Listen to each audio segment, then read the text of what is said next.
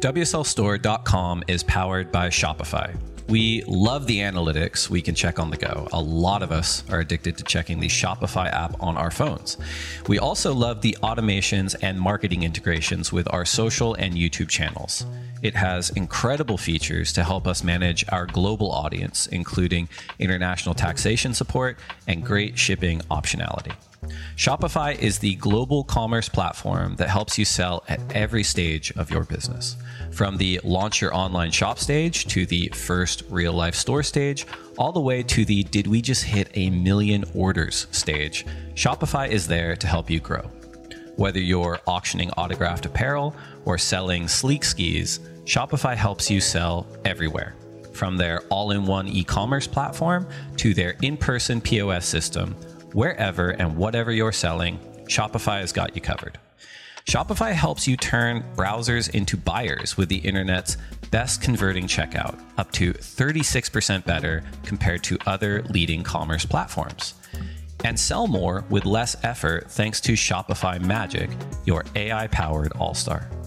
Shopify powers 10% of all e commerce in the US, and Shopify is the global force behind Allbirds, Rothy's, Brooklinen, and millions of other entrepreneurs of every size across 175 countries. Plus, Shopify's extensive help resources are there to support your success every step of the way. Because businesses that grow, grow with Shopify. Sign up for a $1 per month trial period at shopify.com slash lineup, all lowercase. Go to shopify.com slash lineup now to grow your business no matter what stage you're in. Shopify.com slash lineup.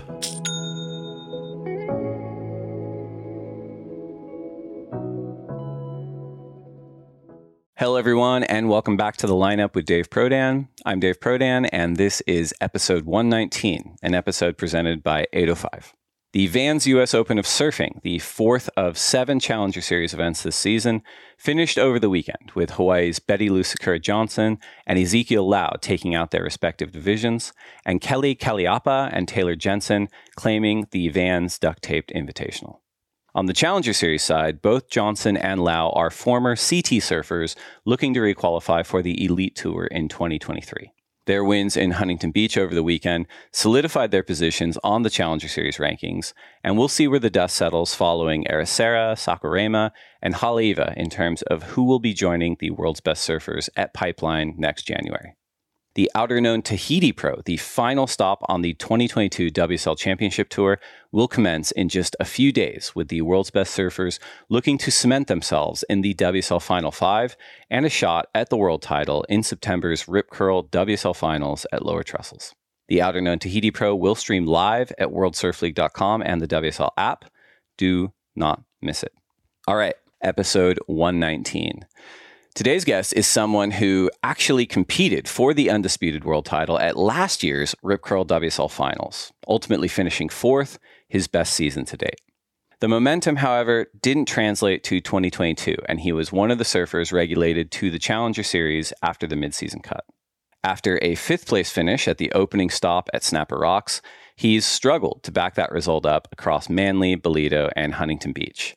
We actually recorded our episode before he left for Ballito, and we'll see how he ends up before the year is finished and whether or not we'll see him back on the CT in 2023.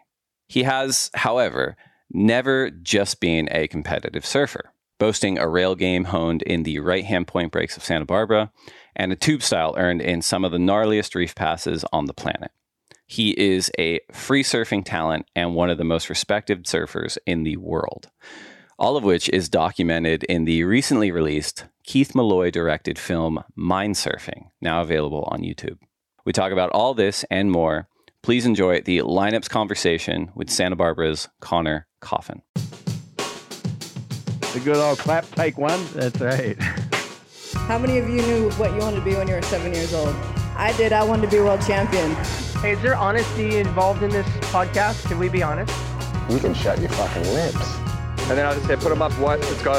He's like, you look too pretty on the wave. Get ugly. We can talk about DMT if you want. I thought you were boxing.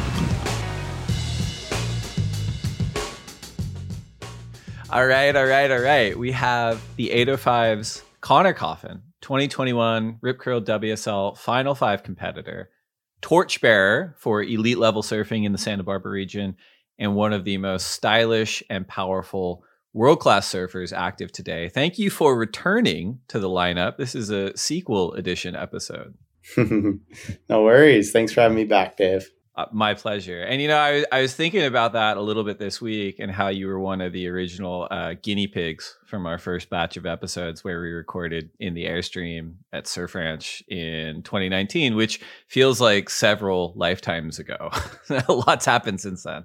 That does. Yeah. 2019. Holy crap. It's a long time ago. Three years. Completely. Well, we are here. It's the end of June uh, in 2022, which again feels like a completely different reality. But you know, how are you doing today? Where are you today? Who are you hanging out with? Did you surf? Are you going to surf? What's what's your routine for today in and around this conversation? Um, well, I'm home right now, and I live in Carpinteria, just like five minutes from where I grew up, and um, just went and had coffee with my girlfriend Sierra and our dog Finley and a friend. And I haven't surfed yet today, but I'm planning on getting in the water after this. And uh, that's about it. I'm taking off for Ballito, South Africa on Sunday. So kind of just been getting ready. There's actually been some super fun waves around, so I've been surfing a bunch, which is kind of rare for us this time of year, as you know. So yeah, just been enjoying a little bit of time at home, and uh, was in Australia for two months and change. So it was a good long stint on the road, and it's kind of been nice to have a little bit of downtime. I'm sure. I don't think you missed anything this morning. I dropped Kellen off at uh, Mondo's for Ventura Surf School. And it's a little high tide. It's perfect for them, but I feel like I feel like we've timed this podcast well. Nice. So you're going to get it on the low tide you get some training in. Good. Well, we we got a little bit to get to today because again, as we said, so much has happened since we did our last podcast. But before we dive into some other topics on the subject of 805 the Firestone Walker Brewing Company, which in my experience is is such a cool group of people, and they brew excellent beer, thankfully, um, have told us that they have a film coming out this summer about you, helmed by none other than 805 core lord Keith Malloy. So that's pretty cool. What can you tell us about this film and and how it came about? Yeah, well, I've been working with the 805 guys for I guess just over a year now, maybe a year and a half, and I guess going all the way back to how that started was sort of weird chain of events. I met um, Dustin, who's their CMO now, back when he was working at Ernie Ball, a guitar string company, and uh, I'm a guitar closet guitar nerd. So um, someone introduced us. I actually think it was Bones Brandenburger. So yeah, it was kind of funny. And we were talking about doing something at Ernie Ball. We never did. And then I was kind of talking to a couple of companies at the time about doing something you know, a couple like one off things for beer. And I was like, God, I think Dustin's working at 805. Always really, I drank their beer since I was probably just old enough or too young to drink beer. So um, I hit him up and, uh, and I was like, Hey, I don't know what you guys have going on. I knew he'd sponsored Nate. So I just liked what they were doing and seemed like it'd be a cool fit if it made sense for them. So yeah, it kind of came about actually really naturally, which was, which was fun. And they've been epic to work with and are really just supportive of our area and kind of our roots in surfing and you know people from here so it, it made a lot of sense and they're pumped on surfing and um, yeah they've been really excited to do we did just a really quick little project when i first started and then he was really excited about doing a bigger film and it started off we had a few ideas and one of them was to chase a swell from hawaii back to santa barbara and try to ride the same swell at you know, like at Pipe and then back here at Rincon where I grew up surfing and kind of connected back to the roots of 805. And then Keith got involved and it sort of morphed into more, I guess, of like a bit of a story of where, you know, where I grew up here in 805, like how I started surfing, a lot of my influences and the people I looked up to, and then kind of my path through competing. And yeah, I guess at that time it ended when I was right after the final five last year. So it was uh, cool. But I guess, you know, besides that, like 805 is really supportive and interested in what I do, I guess, outside of competing and, you know, how that applies to where we're from and their roots. And I guess we've found a lot of similarities. So yeah, it's been really fun. They're epic to work with. And um, it was really cool working with Keith. Yeah. And I was going to mention that too, because I'm curious as to how long you've known Keith for. And I guess to a further extent, kind of the whole Malloy clan, because when I was younger, they were ever present. They were just all over the magazines. Like everyone knew who they were, but I would I'd have to imagine that for younger surfers these days, many of whom like look up to you, the Malloy family, you know, th- those kids may not be schooled in who the Malloy family is because it seems like the Malloys have kind of intentionally pulled themselves off the radar a bit and in a way, and, and I guess speaking to Keith's point, like moved behind the camera instead of in front of the camera. Would you say that's kind of fair in, in your experience? Oh, for sure. But definitely when I was growing up, they were, you know, staples in our surf community here and guys that I looked up to, obviously for their surfing, but just as all around rad and badass humans. Um, each one of them in their own way, but also very similarly, they're all amazing surfers. They all charged and they're just really, really solid human beings. So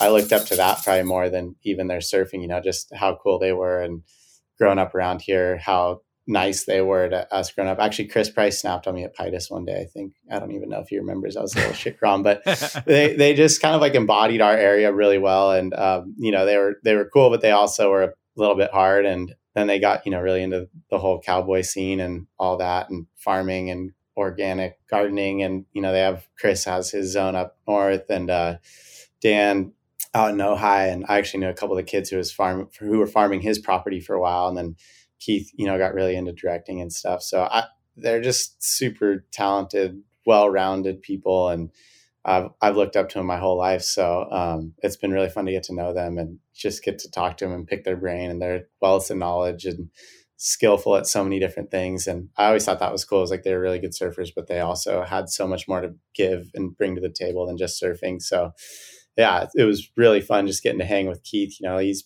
busy and I'm busy, and we had nothing else to do but to get together for you know four or five six days and just hang all day and shoot the shit and work on this project. So it was really cool. It is really cool. And and anytime i think what you, you mentioned chris and dan as well like anytime any single one of them kind of give us a tiny window into what they're doing now surfing wise like they all still rip. Like they're all so like fit still they're still charging they still rip. And as you pointed out like and this does uh, this does i think kind of tie into just the surfing experience in santa barbara because it, it is one of those things where when it's good, it's so so good. But you can go weeks, if not months, where it's like it's not really surfable, you know, and you kind of have to have other interests. And I'm always impressed by people who can kind of switch surfing off for a little bit and do other things, like in the case of the Malloy family, like they've got all these other interests. But then when they get back in the water, they're just as good, if not better, sometimes. And that feels like such a departure from at least how I operated when I was a kid, where I'm like, I have to surf every day as much as I can to stay sharp. And it's kind of not necessary all the time. I don't know if you felt that too, kind of growing up in Santa Barbara, where it just might not be like possible to surf every day, um, or at least kind of surf like, you know, medium quality kind of waves. Oh, yeah, definitely. I mean, I trip out on it a little bit sometimes when I'm home in between events. I'm just jonesing to surf and feel like that's exactly what I should be doing. And there's, not really a rideable wave unless I drive down to Trestles or something in the summertime. So, right. um, yeah, I guess being around, being from around here, you almost get used to not having waves for certain periods of time. So taking a week off isn't a big deal. Or if I don't surf, and and sometimes I come back after you know not surfing for a week, just feeling even more fired up and uh, feeling better that first session back or something than I was a week ago. So it also just makes you really appreciate the times that there are waves and take advantage of that. So last week when there was wind swell, I was surfing my brains out and that was super fun. And it's really nice when it's convenient because around here, a lot of the times, you know, I'm driving down to Oxnard or Ventura or, you know, all the way up north. So uh, you definitely gotta, gotta chase it. It's not like the Gold Coast where you run out to D-Bah 362 days of the year and find a rideable wave. Amen. And I know we're not supposed to say D-Bah on this podcast anymore because Mick Fanning gave me the business about it. But uh, really, I agree. Like he's just like, Shh, stop talking about it. And I'm like, it's it's it's such a superior wave. Anyway, I'll deal with him it's when the most crowded wave in the world, I think. Right? yeah, exactly. Yeah, I'm like, don't worry, it's not a secret. But that is really cool, and it's very cool. Like, and obviously, we're going to get into everything that everyone's been through over the last few years between the pandemic and tour redesigns, et cetera. But as you mentioned you know, post Rip Curl WSL finals last September was really probably the first time structurally that you know CT surfers like yourself had a window where you go, oh, you know, I don't I don't have to necessarily be anywhere competing until the end of January, you know, and so I've got, you know, that's 4 months ish this chunk of time to work on a project. And obviously before you qualified for the CT, you were had these amazing film projects that you were putting out, and it really sort of built up your profile to one of the more eye pleasing kind of free surfers on the planet, and that's a direction your brother Parker's really um, leaned into in recent years, but certainly this year he's put out some amazing stuff. I do wonder if that's ever kind of a tension for you, where you're kind of balancing the oh, do do I want to do I want to even when we're on the CT like do I want to put my head down, put a jersey on, and and battle the world's best surfers in the live arena, even if the conditions are not to my liking, or do I kind of want to go in this more you know um, sort of gypsy based nomadic free surfer kind of uh, you know film film guy, and I'm wondering if that kind of plays out for you, or if that's changed for you over the years. Um, yeah. Well, first off, thank you. Uh, but it definitely has always been a bit of an internal conflict of, you know, internal conflict for me. And it was before I got on tour because I really enjoyed doing all that. And at that time in the surf world, there was still surf mags and there was still a lot more media platforms and and space for that. You know, Kai was making his movies and I got to go on trips for those and um, be in Lost Atlas and Dear Suburbia, which was super fun. And I definitely you know, I think that's one dream is to be able to go and travel the world and find good waves and go with friends and surf and work on film projects. And, you know, then the other dream was to make the CT and to get to compete against the best surfers in the world. So those were both dreams I had as a kid. And I've been super fortunate. I got to pretty much live out both of them. And then, you know, I've had been on the tour for six or seven years. And definitely there's times when I would miss the more nomadic gypsy sort of looking for good waves and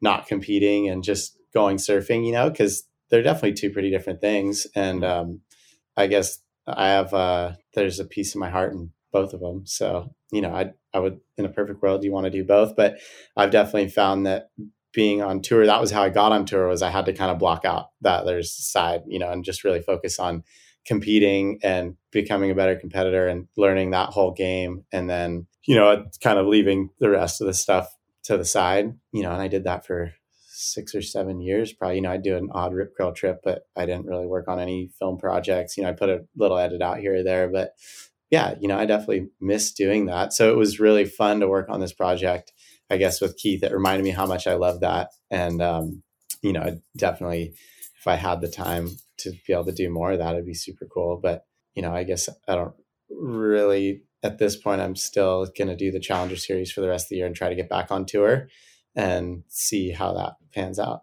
But I definitely felt like I got a little bit more in the tank. Totally, and and it, it's so interesting too because I was I was re-listening to our our podcast from 2019, and we're yeah I was fumbling my way through it, but that was one of the things that struck me about you at the time when we were talking because we were talking about goals and being on the CT, and you were kind of explaining, well, look, my my goal in being here is just to surf the best I can, and I'm surrounded by the world's best surfers, so it's actually pushing me to be a better surfer. But you're pretty like emphatic about my goal every year is to win, but it's not to win the world title. Like I'm not thinking about that. My goal is just to surf the best I can. This is back in 2019. And then in 2020, we had the the pandemic and the non-year, and I think you switch some things up. You switch, you know, your board builder from Channel Islands to JS. Come back in 2021, you have this incredible year. You make the Rip Curl WSL finals, and you are in the title hunt. You know, and mm-hmm. and uh, you know, for, for my money, that's like watching you surf lowers.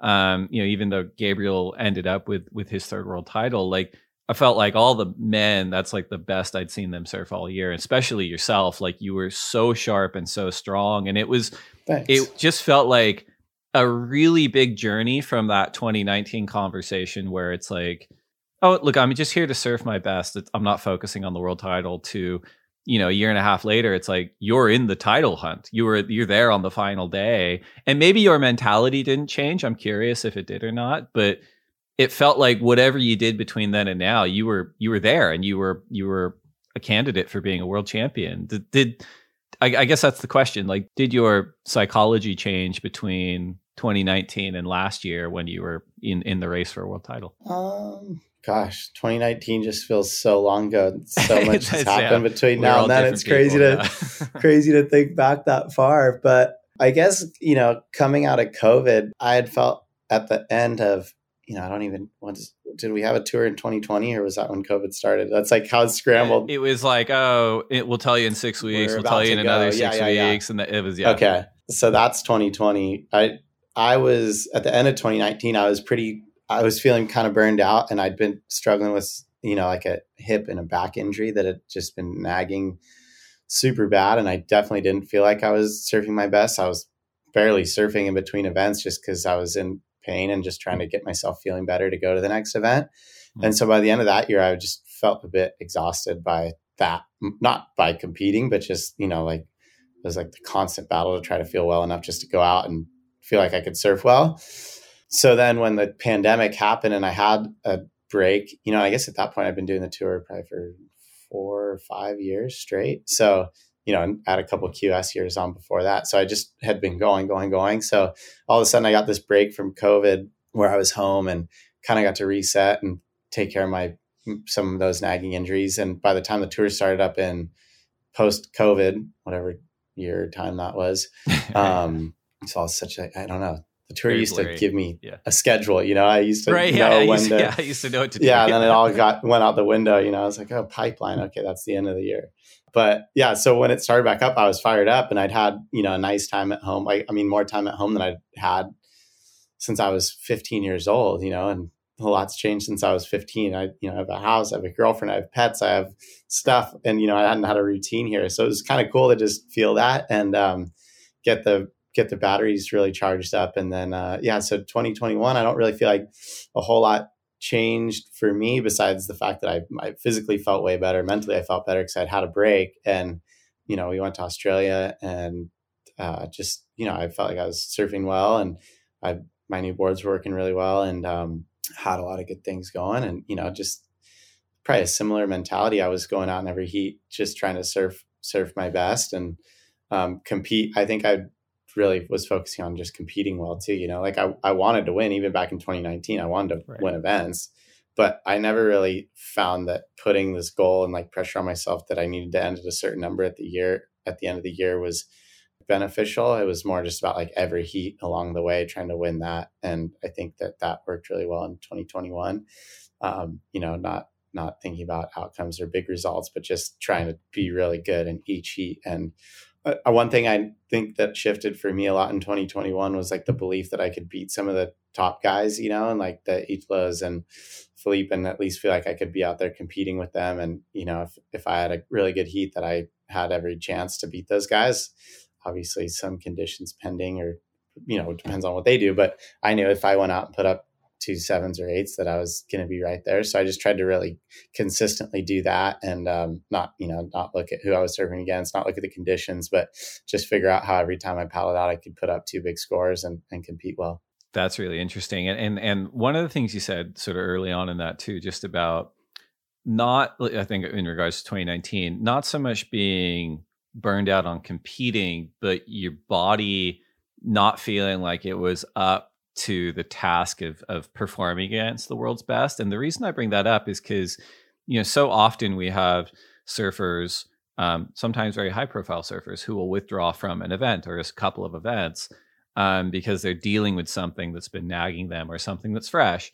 Um, and they're like, look, I, I need to recover. And then, you know, like social media blows up because they'll see that same surfer like out in the water surfing somewhere. But while that might be a little bit fair, like that people might be getting a little bit cute with some of the injury withdrawals, I do think that something that goes misunderstood a lot of the times is that there's a huge difference between feeling good enough to surf and even surf really well and also feeling good enough physically to like compete against the world's best, you know? Like, and I, I kind of think that the disconnect between those things doesn't get appreciated as much, where it's like, oh, we saw so and so like surfing, getting barreled at such and such. Why aren't they in J Bay or wherever? It's like, well, it is a different set of muscles and it's a different like physical confidence to be, I can take on Gabriel or I can take on John John, like in the live arena. Is, is that fair? And did you kind of ever feel the pressure to think like, I, I just have to keep going and I have to keep like putting my body through this pace because I, I have to keep going kind of thing. Oh yeah, hundred percent. And you know, I'd I'd finished seventh in the world one year, but I was never consistently in the top ten to where I felt confident enough to just be like, oh, I'm just going to take you know an event or two off and call those my throwaways because I'll smash the other eight or 10 events, you know, and be in the top 10 anyways. So I've I was more on the side of like having to, felt like I had to be at every event to, you know, hopefully do my best and, and be in, you know, as high in the rankings as I could. But, um, yeah, I never felt like I had the leisure of taking an event or two to just really, you know, take care of myself and my body. And, you know, there's the mental side and the physical side, but they're closely connected. And when I find for myself, what if I have physical things, you know, if I wake up in the morning and I slept shitty and I rolled around all night because my back hurts and I go to put my pants on and it's hard to do that, it's kind of hard to get fired up to feel like you're in a good mental space to go train and surf and then let alone go out and compete against some of the best surfers in the world. So uh, for me, it was definitely a bit of a, you know, snowball effect. And, you know, they're very closely correlated, your mind and your body. So I was, you know, mentally not as confident and feeling as well as I wanted to because my my body didn't feel great. So it's a it's mentally draining too when you're trying to get to that place that you feel like you need to be at all the time. Makes a lot of sense. We're going to take a quick break to get a word in from our sponsors, and we'll be right back. WSLStore.com is powered by Shopify. We love the analytics we can check on the go. A lot of us are addicted to checking the Shopify app on our phones. We also love the automations and marketing integrations with our social and YouTube channels. It has incredible features to help us manage our global audience, including international taxation support and great shipping optionality. Shopify is the global commerce platform that helps you sell at every stage of your business. From the launch your online shop stage to the first real life store stage, all the way to the did we just hit a million orders stage, Shopify is there to help you grow. Whether you're auctioning autographed apparel or selling sleek skis, Shopify helps you sell everywhere. From their all in one e commerce platform to their in person POS system Wherever and whatever you're selling, Shopify has got you covered. Shopify helps you turn browsers into buyers with the internet's best converting checkout, up to 36% better compared to other leading commerce platforms. And sell more with less effort thanks to Shopify Magic, your AI powered all star. Shopify powers 10% of all e commerce in the US, and Shopify is the global force behind Allbirds, Rothy's, Brooklinen, and millions of other entrepreneurs of every size across 175 countries. Plus, Shopify's extensive help resources are there to support your success every step of the way. Because businesses that grow, grow with Shopify. Sign up for a $1 per month trial period at shopify.com slash lineup, all lowercase. Go to shopify.com slash lineup now to grow your business no matter what stage you're in. Shopify.com slash lineup.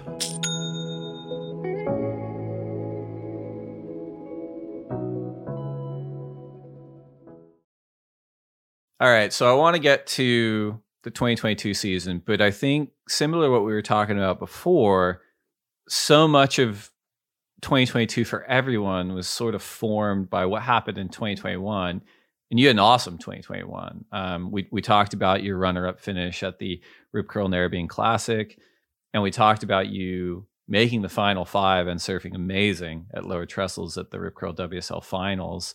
Can you talk to us a little bit about not so much the season, I guess, but uh, but that final day at lower trestles, and I guess similar to what we talked about before the break, like did your mentality change a little bit to the point where you go, you know what, if I have a day here, I'm going to be the world champ, or was it more of a like I'm not going to think about that because that'll be a distraction. I'm just going to turn up and surf my best. Uh, I mean, no, definitely both, and even you know throughout the year i was focusing on like the heats in front of me and stuff but i think as as i said like that confidence and the belief and you know when i beat italo and had some good heats you know that helped a lot helped me believe in myself a lot more. So when i showed up at the finals i was exactly like what you said i was like you know i was visualizing winning the world title and i knew that if i surfed my best and was on the best waves that there was absolutely a chance that i could win and i knew it was going to be a tall tall task, but I definitely, you know, believed that. So,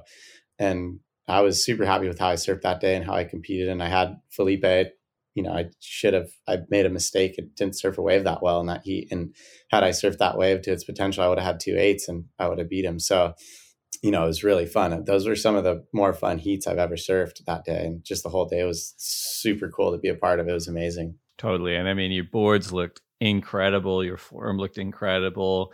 The format was new, you know, it was different. It was, it was something that, you know, honestly, Trav Logie had come up with years and years ago when we were toying with this idea of this sort of linear progression format where the fifth seed surfed against the fourth seed, then the winner surfed against the third seed, and then the winner surfed against the second seed, and then the winner of that surfed against the number one seed in a best two out of three for the world title. You were the fourth seed going in, and you faced off against fellow Rip Curl teammate and, and rookie last year, uh, Morgan Cibilic. You you dusted him at 15 points. Morgan didn't really kind of get himself organized in that in that early morning heat. And then he came up against Filipe Toledo and and you were surfing really, really well, had him on the ropes, and then Filipe kind of in the last moments was able to get the score and advance on. But I, I know that a lot's been said about that format. Um, I, I personally really, really enjoyed it. But but as a competitor, I'm curious to get your take on how was it turning up on the day? How was the prospect of potentially having to surf multiple heats just to get to the number one seed? You know, what what were what was your experience like just through that format on the day?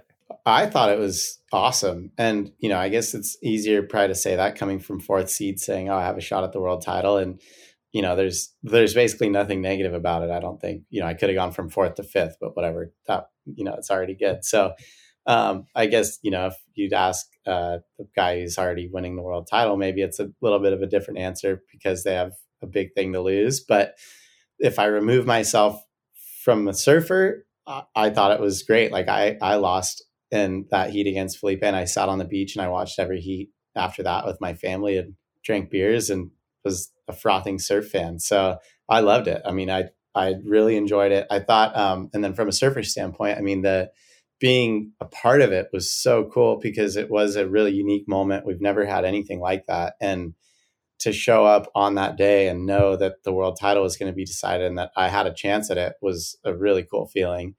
And the support and the energy on the beach that day and everyone's, I think, emotional level, you know, it was like everything was at 100. It was pretty crazy. And I'd never really felt the energy on a beach like that for a heat that I was paddling out for. You know, similar, I guess, to I was surfing against Gabriel at the Pipe Masters the year that he won in the quarterfinals.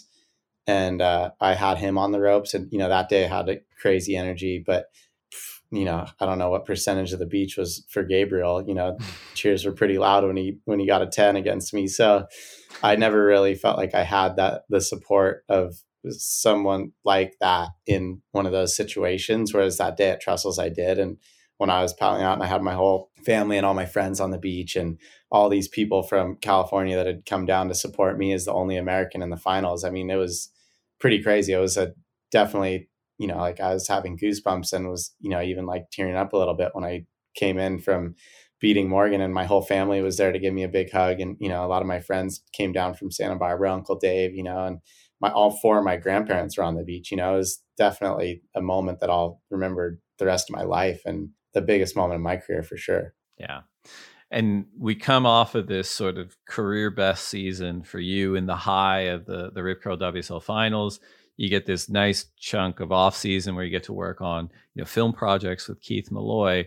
And then we enter into the 2022 season, which, you know, this is something that comes up on this podcast quite a bit. Like for two decades, and I know you weren't on tour for two decades, but the tour was fairly static, right? Where it's like it starts in late February, early March on the Gold Coast. And I'm not saying that's like an easy wave, but a more playful wave than like Bonsai Pipeline in the middle of winter, right?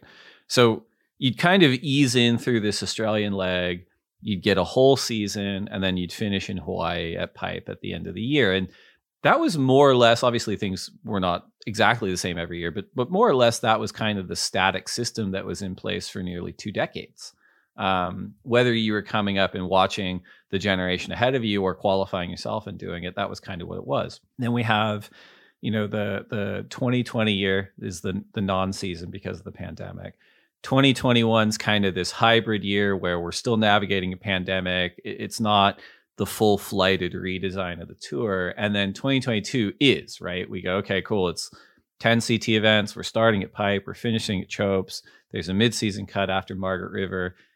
And something that came up in the the Sally Fitzgibbons episode we recorded recently was just the idea that you know, for surfers that had been around for a few years, this was really kind of upending like the operating rhythms that they were used to for so so long, right? And in a way, it, it almost created an advantage for for younger surfers or rookies or surfers that hadn't been around for a long time to be like, well, I I, I wasn't around to get used to how it was before, so it's all kind of fresh to me. I'm wondering if you experienced that at all, just going from what it was to like we're starting at Pipe, then Sunset, Portugal, Bells, Margaret River, and if you're not in the top 22, like you're back to the Challenger Series. Was that was that really disruptive for you? I guess heading into the season, or did it did it not make a difference to you? I mean, I wasn't thinking that it made a difference for me, but certainly, like there was a rhythm and a pace that you were used to. I guess for that I was used to for being on tour for a certain amount of years and having having it be a certain way you know you get used to mm-hmm. something. And i think i'm a bit of a you know a creature of comfort is that the saying? Creature so, habit yep. creature of habit yeah. I was used to that uh, schedule and felt comfortable you know and definitely like starting at snapper was really cool i thought because it was such a it's a really good canvas you know like you could see Uh, you can see all the details in someone surfing. You could pick it apart. You can see when people have worked on things. You can see when people have gone to, you know, have a new board that works insane or, you know, different shaper, all these little things like who's put the work in in the off season because everyone's going to get opportunity at Snapper. There was always, there was always little waves. Was super clean. It's killer. It's right there. And it was like really high performance. So I thought that was a super cool way to start and not that pipe's not at all. Like pipe was really exciting. I mean, we scored this year, but definitely, you know, Hawaii is challenging no matter how many times and how much time you've put in there. It's definitely, you know, you can get totally schnookered for waves and heats, and you know, you can get really challenging conditions. You can come up against wild cards that are really good that have tons of experience and so yeah i mean there was all kinds there's always all kinds of factors that come into play um, but at the end of the day you know it's like we're you know we're supposed to be the world's best surfers you got to adapt and you got to make it happen so um, yeah, no, I was, I mean, I was stoked on the, the schedule and I thought it was cool and felt um, definitely comfortable and confident going into it. Totally. And, and I mean, it is one of those schedules that, again, on paper, especially for a surfer of your ability, you'd say, okay, well, like he's he's fantastic out at pipe and backdoor. He's he's and I know Sunset's tricky, right? Because there's so many times where it's like someone's a walk up favorite at Sunset, but it is one of those playing fields. It's like, ah, Sunset decides who wins those heats. It's not so much the surfer, like, because you just, you're all over the map and like you, some guys are just on the spot and you're just unlucky. And then Portugal, you've had great success in the past. Like you're, you're almost tailor made for a place like Bell's, place like Margaret River. But it just, it was one of those things that, that, that didn't pan out for you in those first five events in addition to having to compete and in addition to having to compete under this new design you had the added responsibility of being um, the surfer rep as well. And and i'm wondering too that that given the the sort of collective stresses of the season if that role was something that you were like oh man this is this is a lot of work and it's actually kind of a pain in the ass for me this year Yeah, I think you just asked me like 10 questions in one. I probably did. Yeah. I'm, I'm, having a hard time picking somewhere to start, but um, yeah, let's see. The, yeah, so I mean, on paper for sure, the events were all events that I should have and could have done really well at. And the only one I got a result at was Portugal. So I guess, you know, that was frustrating. I, when I look back at the year, you know, I had such a, a great end of 2021, you know, and um, you know, I've talked to Joel and I, I actually had a really interesting conversation with, with Parko about this after, um, you know, after I didn't make the cut and, and just how, um, he always felt like he, when he had these like really high moments and then, you know, whatever would come back the next year, it was like hard to get back, you know, I'm sure, you know, it's like a bit of a normal thing in sport, but yeah, it's, it was, I don't know what it, what it was, but definitely like it, I started the year feeling good, but not not quite maybe like as hungry or as fired up as I would have liked to be. And I never was really able to like pinpoint it. Um, you know, so that was probably one aspect of that. Um, and then you know, I had this killer seed, but uh, then I ended up, you know, Barron like in round whatever three at pipe, you know, and he's an incredible pipeline surfer. And, you know, he, we had a good heat. I made one, we actually had really tricky conditions, you know, and it was really slow and not very good that morning. And the swell was coming up and it was morning sick, you know, and I was the first heat of the day. So against a really good surfer out there and he uh, just, you know, had a better heat and that was it. I made one mistake and it cost me the heat. So uh, there was, you know, I just felt like there was a lot of that. It's like then, you know, Sunset. Okay, I had Kyle. I had a good heat. You know, I had 14 something points, and then he surfed some inside wave really well and did some, you know, big floater and got an eight five. You know, I probably would have given that him him that wave again ten times out of ten. So just you know stuff like that, and then just never really felt like I got any like momentum going my way or, you know, the, the things in the heats that, it, you know, need to kind of come together. That little bit of special sauce just didn't really feel like it was happening. And I was, you know, felt like I was surfing well and, um, you know, doing pretty good job. And then, yeah, the whole surfers rep thing, and just you know the change of the mid-year cut and all this stuff you know that had kind of compounded over like the last whatever two years because uh you know it got handed to me from ace and i wasn't necessarily too excited about being the surfers rep. Um you know i just was kind of like fuck this is kind of like a big undertaking probably and sort of a, th- a, thankless job too in a lot of ways. Yeah i mean not that you're looking to like i never looked to do it to get some sort of praise or you know some in with the wsl or have any like there was no i knew there was a, it was a zero sum thing. I was never going to get anything out of this except for some you know some sort of experience. So i guess what i what i really took the role for was because you know ace kind of had put it to me like, hey, the tour's here and it's the way that it is. And we all have this opportunity because of, you know, the work that I've put in and the work that, you know, Mick's put in and all these amazing surfers and people before us that, you know, kind of went to battle for the for the surfers and worked with the tour to, you know, give this opportunity to to me and to the, you know, the Griffins and the Seths and the, you know, the kids that are going to come after them. So I was like, okay, I get that. And, you know, I saw it as a cool way, maybe. And, and I guess in my mind, I was looking at it like I'm, you know, maybe giving back to the sport a bit that's given me so much. And that was, I guess, my draw to doing it. And also to, you know, hope that I was, could help, you know, bring some sort of benefit from all the things that I've learned. And I, you know, I feel like I can speak and talk and help, you know, maybe give the WSL some input from the surfers, whatever and uh, you know it became really tough with all the changes that um, you know were happening. And a lot of them were really hard for a lot of the surfers to get behind. And um, you know it's just been i think it's been a tricky time in the sport for you know in the competition side of the sport the whole sport for, for that matter. You know a lot a lot of things sure. have changed. As a lot of cha- things have changed in the whole world. And you know it's a tough surfing's always been a tricky business. You know the tour's never been great money making sustainable thing and you know that's what i think in the long run will be best for surfing in the sport and it's just you know it's a bumpy path to get there and hopefully we will someday.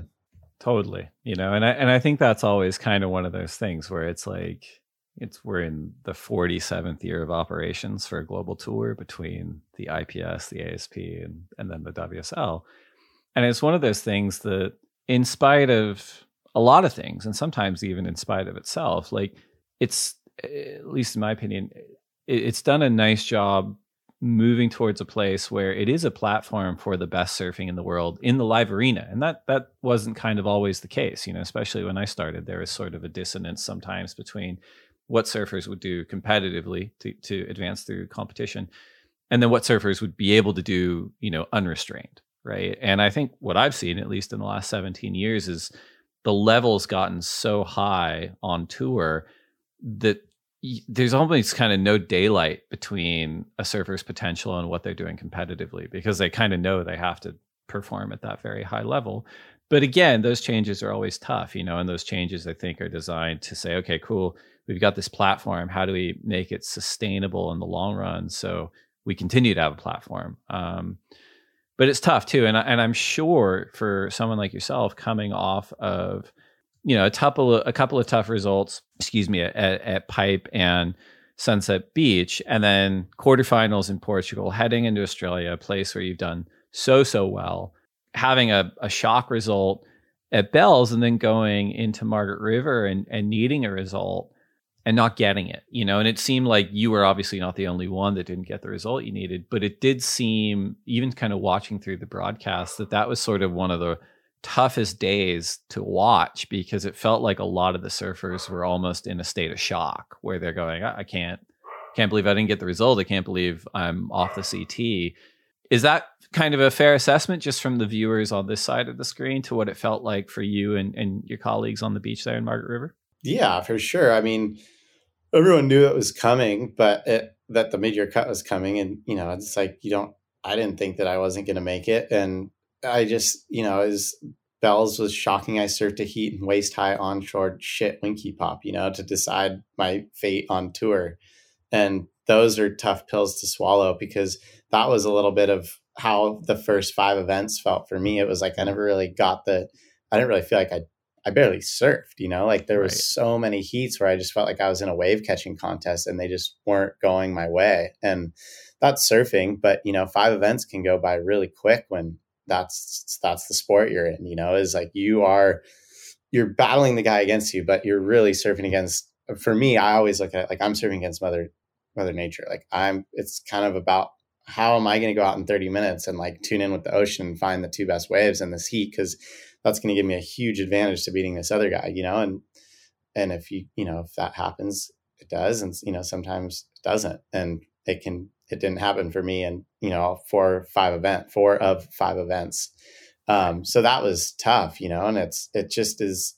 I think that was what made it frustrating and stung for me was like, okay, I, I just lost my spot on tour, and I felt like I barely even surfed, you know, in this year. So that left me definitely wanting more, I think, from the tour. And, you know, coming off a year that I did do well, I was like, God, I just feel like I have more surfing to do. And I want to do it on that platform, you know? So, um, it was just a, it was a weird five events, you know, I think there was just, you know, tricky forecasts and stuff like, you know, and just a lot of things and whatever just didn't, you know, I never really got it going. So is what it is. But yeah, you know, and then having the surfers rep thing and kind of all the negativity, like dealing with all of the negativity from not just surfers, but like every single person that I would see for the last like six months was like, what's up with this mid year cut? Like, I hate it. Right. And I'd be like, you know, and I'd have to sit there and I'd try to explain it to them and like the potential benefit of doing this thing that no one wanted, you know, and I'm like the guy who's sitting there like having right.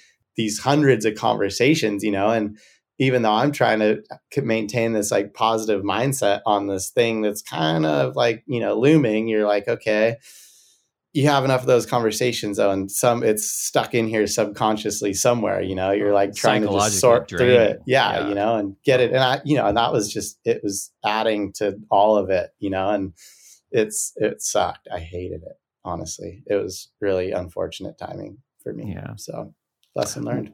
Well, there you go. One of those things, you know, big you price to pay. of course, yeah.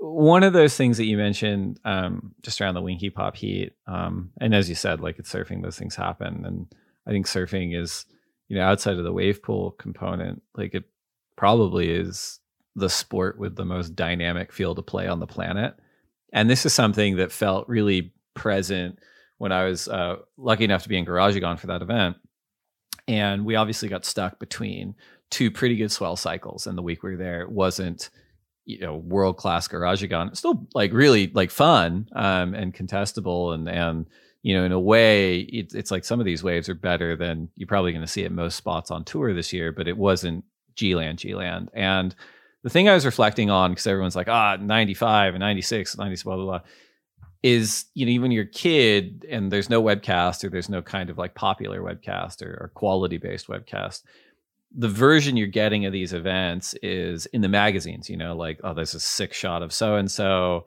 the write-ups all like you know eights and nines and tens and so and so won and so as a kid you're digesting what the dream tour is you're kind of drinking the kool-aid and thinking like must be firing every heat every day all the time like how lucky is everyone else? And then I think that's something that the webcast and social media information age really shine a light on is like No, it's not that it used to be better. It's just that now you're seeing all the moments of imperfection that everyone else has to deal with. You know, like it's not always going to be six to eight foot Bell's Bowl, ideal tide, ideal wind. You know, sometimes you just stuck with those forecasts and you have to run the contest and it's not the best conditions. And I think that's something that's changed so much in the last couple of decades is people having to go, oh yeah no like that's uh, there are realities that you got to deal with that are not the fantasy dream tour that i made up in my head when i was like 15 oh yeah totally and you know since i've been on tour there's always those times you know you go to fiji or you know i've had a lot of heats at chopu where i was doing turns you're like right. going to chopes thinking okay i'm getting tubed you know and then you're like okay no i'm doing turns on dry reef and that is the reality of our sport and i know that uh, that it just makes it a harder business to run because everyone uh, at the end of the day, you know, I like to watch the contest when the waves are good. My buddies like to watch the contest when the waves are good. You like to watch the contest more when the waves are good. You know, everyone does. It's that's what we all dream about surfing in and what we want to watch, you know. And I think unless you're like a really true core, you know, if you're cheering for someone or if you're really into it, you know, you, you watch through the shitty conditions because because you're still such a surf fan that it's fun to watch the heats when the waves are shitty because you know the strategy and you know all the nuance, but not everyone knows all those nuance nor maybe cares to learn them. So yeah, it's just it's you know that that's what makes this whole thing tricky and why some of these changes have been put into place to try to figure out a way to you know make it better. And at the end of the day, that you know that was like the same as why I was in the surf Well, I want surfing to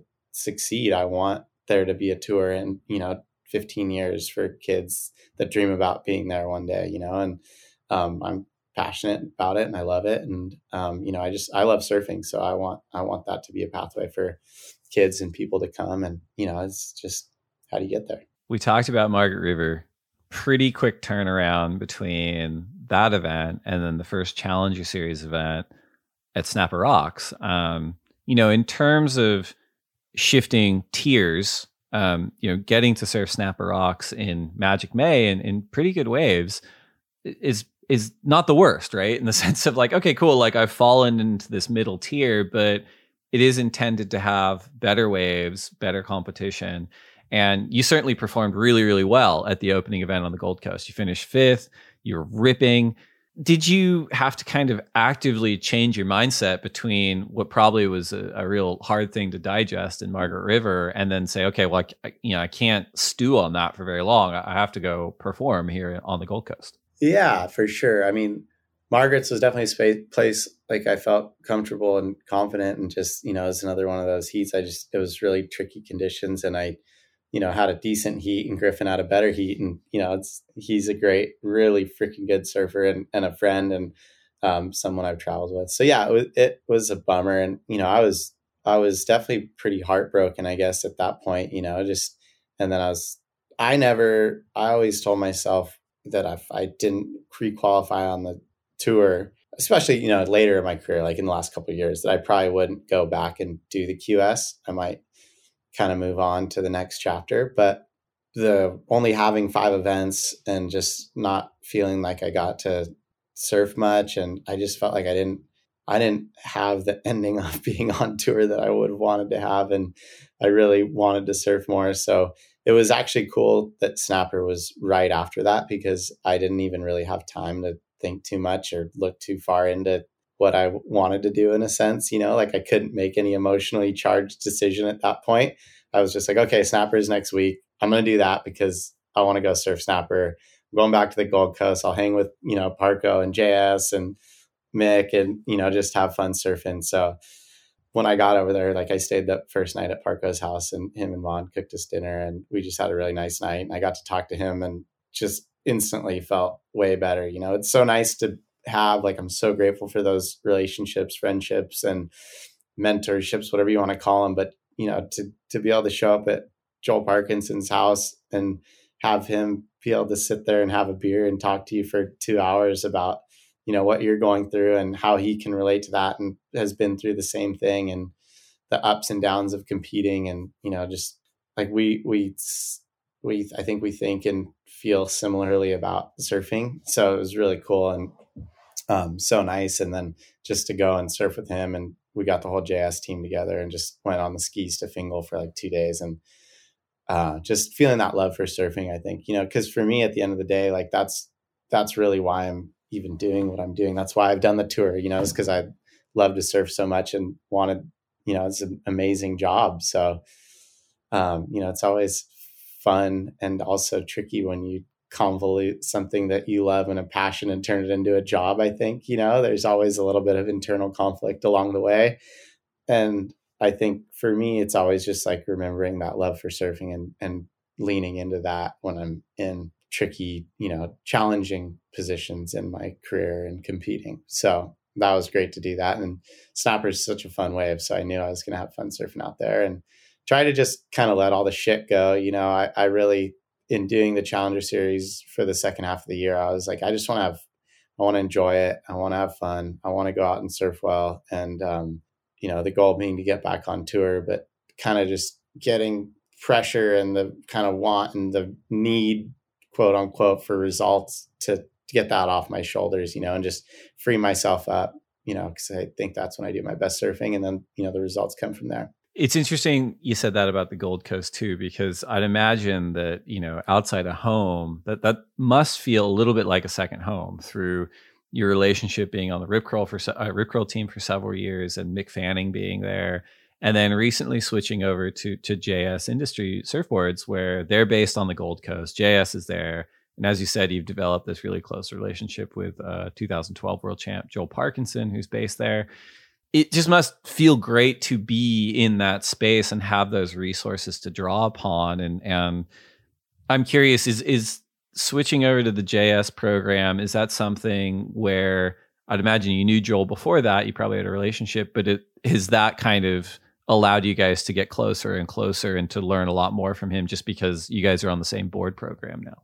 Yeah i mean i mean the gold coast like feels totally like a second home now. And I've been, you know, really fortunate to get to be, you know, friends with Mick and Joel and Dean Morrison and JS. You know, there's so many, there's such a rich surf culture there. You know, like that town revolves around surfing and there's waves all the time and, you know, the level and just, you know, I don't know. It's really different than where I'm from. You know, here's much more cruisy and mellow and, you know, surfing's almost more of like a subculture where there it's, that's like what it's about. And um, I think that when I get there, I feel that energy and I get, I feel like a, a fired upness to make up my own word um, that I don't always feel when I'm at home. So I really enjoy that actually. And uh, definitely I've been trying to spend more time there. And yeah, I guess, you know, through the surfboards, like Joel and I become closer, but we were definitely friends before that. And I always tried to hang with him as much as I could. And, you know, we had some really fun surfs. I saw his best wave ever at Snapper go down. I was out there with him and Mick one day and drive by it every time I'm there. Him soul arching in that tube, and they actually photoshopped me out of it. So I don't know. We just I really hit it off with those guys always, you know, and um, they're just really good guys. And you know, I'm so stoked that I've gotten to know them so well and the advice that they can offer and just the friendship. I really appreciate it. We get a couple more topics as well as our listener questions, but we're going to take one more break to get a word in from our sponsors, and we'll be right back. So just before the break, we were talking about your relationship with JS Industries. And one of the things I noticed you posted on social media in and around the uh, Manly Challenger event was the opportunity for you to start surfing some different models, right? So when you're on the championship tour, as is pretty consistent with most CT competitors, like you probably have like one or two Ferrari models that you surf at almost every stop with slight variations depending on the wave or the size or whatever, right? But with the Challenger series and different kind of waves and different kind of competitors you have to surf against, it sounds like it's almost a cool opportunity for you to branch out a little bit and try some different models or some different tech. Is is that fair? Yeah, for sure. I mean, the tour this year was like I barely touched a shortboard. I felt like I rode a step up the whole, you know, I was on bigger boards almost every event. I think Portugal and and Bells, yeah, were the only two that I even pulled out of 510. So that was kind of different than in the years past. But going back to the Challenger series, like working with JS, I'd never, you know, we put a lot of attention into, you know, 510s, 511s and up because that was what I was riding on the tour. And then we had never really worked much on smaller wave boards because, you know, when I'm home, I sometimes I'd even just, if it's, you know, waist high, just ride a fun board, you know, like Black Box Right. three or whatever, and just or a twenty or you know, and and all of a sudden I was like, okay, well, I'm going back on the QS. Manly's going to be waist high, and actually ended up being kind of better than that. Actually, Manly had some surf, but um, Yeah. uh, you know, just, so just yeah, I needed to kind of shift the focus a little bit into more of that, you know, head high and under board, and um, you know, stuff for softer, flatter waves. So that was when I was over there for Snapper. We were talking a lot about that and working on some stuff. And yeah, they just did the Hi-Fi 2.0, and that's been super killer. I've been riding that like all week at home and uh, enjoying that a lot in the smaller surf and the zero, kind of a little bit flatter rocker and better all around, maybe California style surf. So, um, you know, that's what I have here all the time. So, you know, it's pretty applicable actually to the to the QS. And I'm just going back to the spots that I remember going to every day when I was getting ready to go, uh, you know, to Brazil or back on the Challenger Series. Makes sense. Didn't get the result you wanted in Sydney, but it's, it's one of those tough events where the conditions Ah, I are fucked that up. I surfed some left that no one was surfing that I thought was there, and it wasn't there. But Yeah. Yeah. I feel like Rob Machado's like history of surfing his own wave down at like the US Open over time is like poisoned us all where we're like, I could just go down there and I'll be fine. Yeah, I don't know. work out. Yeah, sometimes it pays off r- really well, and sometimes it doesn't. So Yeah. But looking ahead, you've got Ballito, and it does, I I do want to get your take on this too, because it does feel like South Africa has played an important role for you just in your surfing development. Certainly, you've put out some incredible film segments, whether it's, you ah, know, Oh, thanks. Highline or I think maybe I, I- my memory might be hazy, but in Lost Atlas, I think you were in sort of the Durban area, maybe doing some oh, surfing. Oh, yeah. But it, it seems like you're really comfortable in South Africa. And we mentioned, you know, US Open's almost sort of like a hometown event for you. It's it's in Huntington, but it's a home state event at least. And I will never forget that I'm pretty sure you featured in one of the more high profile US Open Pro Juniors with John John Kolohe and a at that point kind of relatively unknown Filipe Toledo, which is kind Yeah. of thinking back is like an insane final. Um, Totally. And then we've got we've got Europe, we've got Era France, which you have a lot of experience at, and then uh, and then Haleiwa. You know, this middle tier of the redesign, as you said, you feel like you still have some stuff left in the tank. I'd say absolutely. It feels like you you could look at that kind of schedule and have maybe like a level of confidence and like, look, if if I'm there, I have the experience, I have the talent. These waves suit me more than maybe kind of just the open season of like every QS is on the menu, right? Where it's like it's Mhm. kind of targeted events on the Challenger Series. And I feel like it's almost tailor made for surfers like yourself who are world title contenders, as evidenced last year, to kind of advance through and get back on tour pretty quickly. Yeah, no, I mean, when I I think that was a big part of me, you know, when I was looking at it after Snapper and making my decision on whether I was going to do the Challenger Series or not, I was like, God, you know, there's actually some great events, and um, going to Ballito, you know, that can be really fun, and U.S. Open, I like doing the U.S. Open. Yeah, I, that final was classic. That was I don't know what year that was, and then I actually won the junior final the next two years after that final too. So um, I haven't had a great run in the the QS there yet, but uh, you know, I definitely I've surfed a lot of heats at Huntington Beach. I'll tell you that much. So, you know, in Europe, I love France and Portugal, and Saquarema can be epic, and and Haleiwa. So there's some really good events, and you know, I I that was I think a lot of like the redesign of the tour. You know, and what I told people a lot is like, hey, look, if the you know if the prime the level of surfing, and which I think was showcased at Snapper, you know, finally like. Hmm. I think more people tuned into that event because it was at Snapper and they're like, oh shit, you know, a Challenger Series at Snapper. And there was whatever, 25, 30 CT surfers in there too. And then seeing, you know, the juxtaposition of the CT surfers with the, with all these high level Challenger Series surfers. I mean, there was some really sick surfing going on at that event. And I thought it was super fun to watch and certainly to be a part of. So yeah, hopefully that, you know, this mid tier, as you call it, can just kind of keep elevating and be a good supplement to the to the CT. And you know, I think these events have potential to be really big and to be really exciting to watch. And you know, the the depth of talent and uh, the level of surfing, not only on the CT. I mean, you see what's going on at those events these days. It's absolutely insane. And that's not just happening there. You know, this is happening all the way down. You know, on the Challenger Series too. So yeah, I guess that's the you know, it's kind of like you're taking some talent from here and adding to a huge pool here. You know, hopefully that in the longer term, maybe the CT pool gets bigger again. But I think that the surfing that's going to happen this year on the Challenger Series will be super exciting. Totally. And I know we talked about this a little bit in the upfront, just how much things have changed in you know competitive surfing or just surfing in general and also you mentioned a lot of changes kind of in your own life you know you've got a house now and a girlfriend and pets and you've also got a lot of projects too that you're working on outside of you know being a forward facing competitive surfer we talked a little bit about the tension of you know the, the draw of potentially moving into a free surfing space obviously your your primary sponsor in rip curl has the search program, which is historically awesome. And it sounds like you've participated in some of those trips before too. But, you know, looking ahead at the rest of the year, trying to balance out, you know, your your life interests and your Challenger Series goals.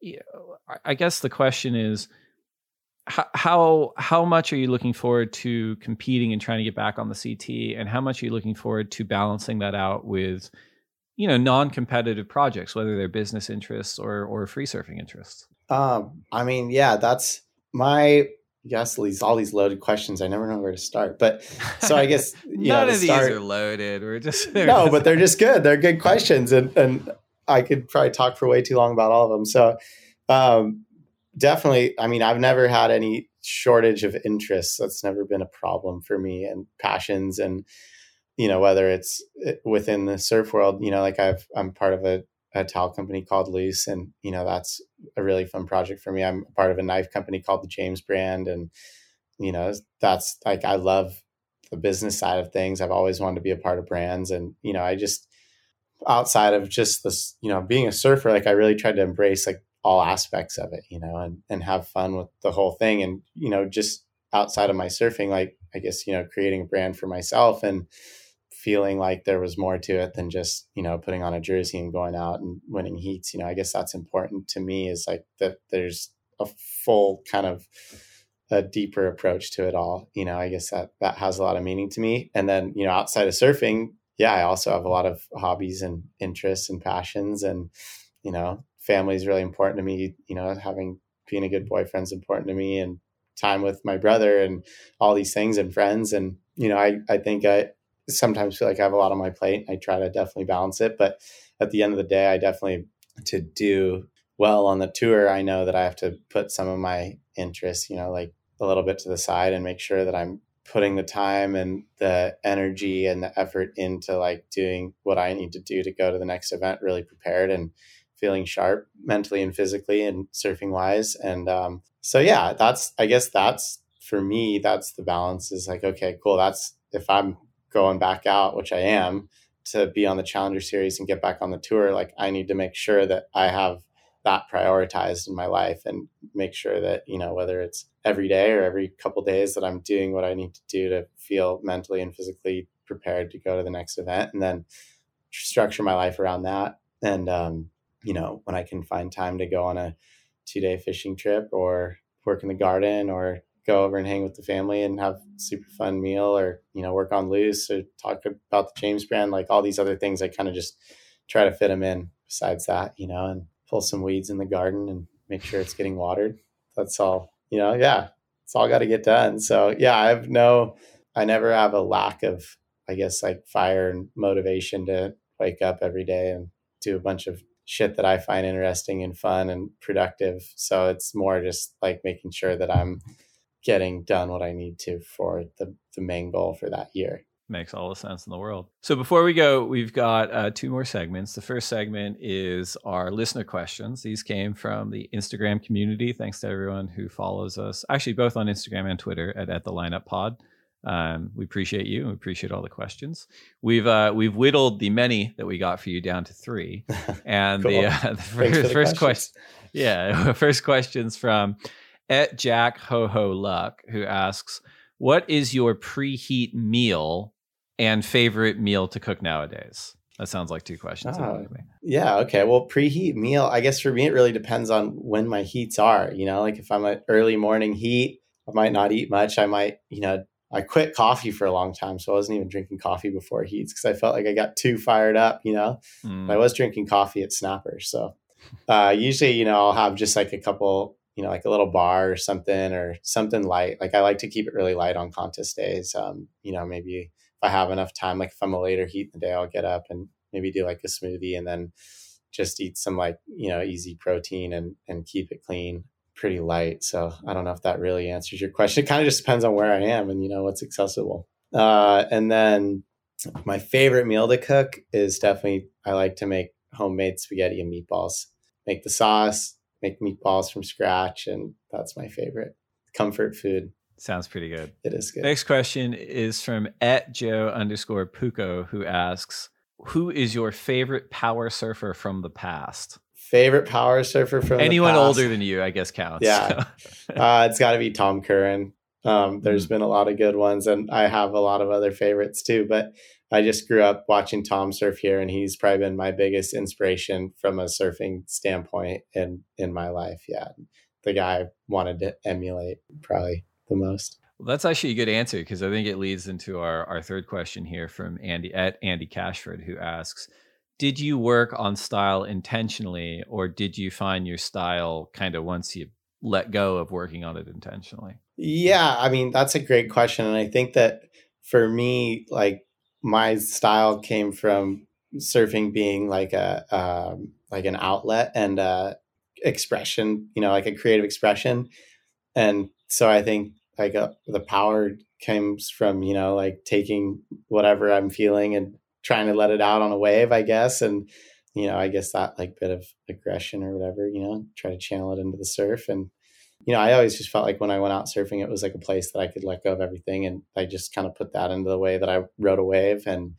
um, expressed whatever I was feeling that day. And, you know, I think that style is also like a product of your environment. I grew up surfing here in Santa Barbara on point breaks and watching all the guys that surf here, guys and girls that have really smooth and graceful styles and drawing out lines on a point break. So, you know, that's probably a second element to it. And then I did at like a certain point, you know, like I've always studied guys that surfing that I like, Tom and Dane and Taylor Knox and Andy Irons, you know, and Gurr, you know, Brownie, like all these guys that I looked up to here and around the world. So I was fortunate to be able to watch all the surf films of all those guys and try to figure out what they were doing and why I liked watching their surfing more than other people surfing. So that was an element. And then, and then I did work with Gurr for a while, who did help me a lot, like technically, you know, work on certain things that probably added to my style too. So a lot of answers for a simple question. that was a great answer. Well, thanks to everyone who wrote in uh, on Instagram, Twitter at the lineup pod. Appreciate you guys.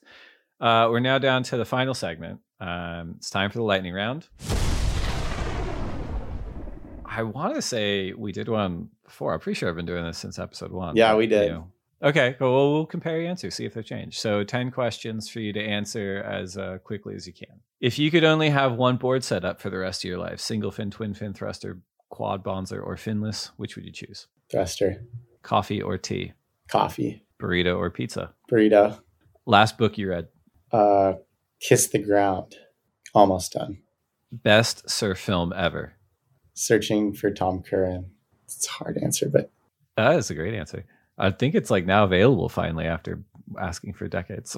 it is. I just got a copy the other day from the Santa Barbara Surf Film Festival. I was pumped. There, there you go.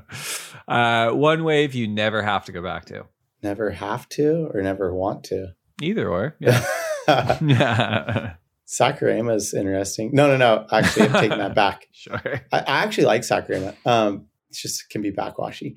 Maybe I like the beach breaks in Rio. That place Mm, Tahuka. sewer sewer water being a big part of that. Yeah, that was that was a can tough hang. I've always felt like that wave was way more fun to surf than it looked on the webcast. Like every time I'm like, everyone seems like it's like real rampy and punchy, like when it's a certain size. But you're right, the water. Yeah, when it wasn't a straight closeout. rough. Exactly. Good answer. Uh, if you only get to surf one wave for the rest of your life, That's hard.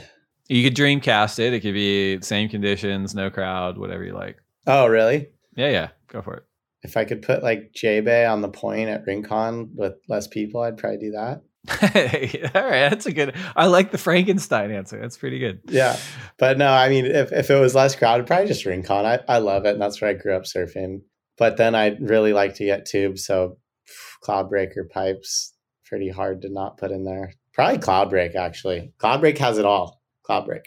Okay, that's a good answer. I was gonna say on the Frankenstein point, we can maybe just drop Cloudbreak on the backside of Rincon. And yeah, then, there we go. Perfect. Yeah, there we go. Now solved, we're talking. Solved it. Yeah. Peak. Peak. I think I do cloud break though. That's such a good wave. Uh, best person to share a lineup with? Uh, my brother Parker and my dad.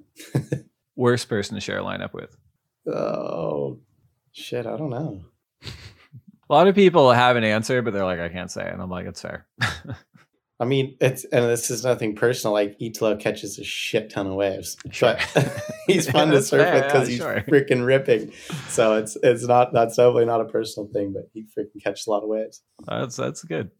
Uh, okay, last one. Uh, finish this sentence. I will next achieve a state of happiness by. I don't know. I feel pretty happy right now. All right, finishing the podcast. Conner Coffin, my man, thank you so much uh, for continuing to rip. Appreciate your candor and your insights throughout this conversation. Very much looking forward to your feature film with 805, directed by Keith Malloy, as well as your Challenger Series campaign. So thanks, man. We'll be watching you throughout the year, and I look forward to seeing you in person soon. Yeah, Dave, for sure. Thank you guys, and thanks for having me, and uh, looking forward to the rest of the year. So that's it. That's the lineups conversation with Santa Barbara's Conner Coffin, presented by 805. I hope you enjoyed it. If you haven't already, check out Mind Surfing, directed by Keith Malloy. You can find it on YouTube. It is well worth a watch. The Outerknown Tahiti Pro, running from August 11th through the 21st, is the final stop on the 2022 WSL Championship Tour and will determine the WSL Final Five competing for the undisputed world title at September's Rip Curl WSL Finals at Lower Trestles.